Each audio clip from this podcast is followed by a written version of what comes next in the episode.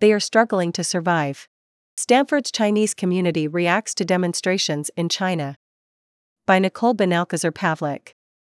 There is a Chinese idiom that says that some man made disasters are as bad as natural ones. According to a Chinese student who has chosen to remain anonymous due to potential repercussions for herself and her family, the fire in Urumqi in China's Xinjiang province would fall into this category. A fire in an Urumqi apartment building in late November killed 10 people, including children. The fire and subsequent response from emergency responders sparked widespread demonstrations across the country, including in Beijing, the capital. Some in the country attributed the deaths to the country's Zero COVID policy, which includes mass testing, long quarantines, tracking of movement, and citywide lockdowns aimed at preventing the spread of the virus. Hope and fear are two words the student would use to describe her reaction to the wave of mass protests. Many Stanford affiliates interviewed requested anonymity, citing the risk posed to themselves and their families if they spoke out against the government and its policies. The hope comes from the things you've been talking about behind closed doors being said out loud on the streets by your people, she said. She said that her parents' generation was the one that protested in Tiananmen Square in 1989. Knowing that she is around the same age those protesters were who were massacred bears a heavy weight. The fear comes from knowing that there will be consequences for those who speak out, including arrest and being met with police violence, she added. As of December 7, China has eased several restrictions, dropping its testing requirements for those traveling domestically, permitting those with mild symptoms to quarantine at home and removing the requirement of a negative test in public spaces.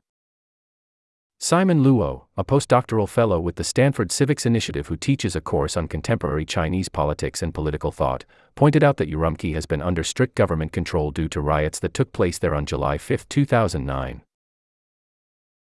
Since the July 5 incident, China has been having very strict political control policies in Xinjiang for a very long time, and that's why the entrance to apartment complexes was limited, he explained.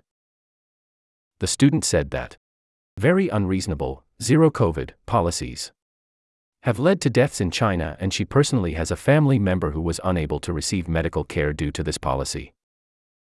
The Washington Post shared a story last week of a woman with cancer who was barred from leaving her home and couldn't gain access to an ambulance. She eventually died in a hospital. Another Chinese student who has also chosen to remain anonymous due to potential repercussions for his family said that this policy has made it difficult for him and other Chinese international students to return home. We've been impacted by zero COVID for three years. During the holiday, when other international students are about to go back home, we're not able to go back home, he said. Communications professor and Freeman Spogli Institute senior fellow Jennifer Pan said that protest is not new to China. The Chinese Communist Party, CCP, came to power through revolution. Protest, collective action, and social mobilization are nothing new to Chinese society, she said. While the zero COVID policy is the root of these protests, demonstrators also demanded an end to Chinese President Xi Jinping's nine year rule and called for freedom of the press and rule of law. One of the most striking things about this wave of protest is the animosity directed at the central government and political system, Pan said. However, the more pertinent question may be whether protests will fade away if the COVID policies are changed.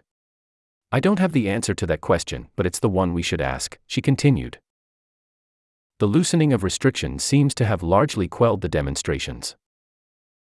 Luo is grappling with how to respond to the protests as a member of the overseas Chinese community. I, myself, feel powerless from time to time, he said. One of the students chose to help organize a vigil for the victims of the Urumqi fire and all those who lost their lives due to the zero COVID policy. Our brothers and sisters, other college students in China, they're literally standing on the streets to protest against the policy and face police brutality directly. We are in a more privileged position here in the US. We definitely need to do something to show that we're standing in solidarity with them, he said. The other student pointed out that it is difficult for Chinese students with families back in China to take action, saying, There's an internal battle with, what can I do? She said that what she wants to do is clear protest. But what she can do is limited without facing repercussions. She only speaks about this issue with students she trusts since, according to her, the fear she feels is hard to understand for students who haven't lived in a totalitarian state. Due to these fears, she has chosen not to act publicly. I don't want to demean people's activism, but this is very different from posting a black square on your social media, she said. When you're going against a totalitarian, very brutal, historically insurmountable state, the kinds of risks you're taking by even showing up to a demonstration, by liking a post on Instagram is immense, she said. Both students hope that more attention will be devoted to the protests. There are people giving up their lives to bring this information, one said. She said she hopes that Americans can rally around Chinese protesters as they rallied around Ukrainians, who, she said, have received far more attention. The least people can do here is just to learn about it. She also added that those who do not protest should request permission to take photos of those who do, as the circulation of these photos could seriously impact them. The consequences of these protests are uncertain, but to gain a clearer view, Pan looks at the past. She says that following the Tiananmen in 1989 and Falun Gong protests in 1999, the CCP strengthened the power of the Ministry of Public Security and China's repressive apparatus. She added that this history suggests that this round of protests, especially if they continue and expand, will likewise affect the CCP, but what those effects will be remains to be seen. Luo hopes that American activists choose to learn from Chinese demonstrations. Social movements are global. There is a mutual learning process about activists in terms of tactics, in terms of strategies, in terms of slogans, he said.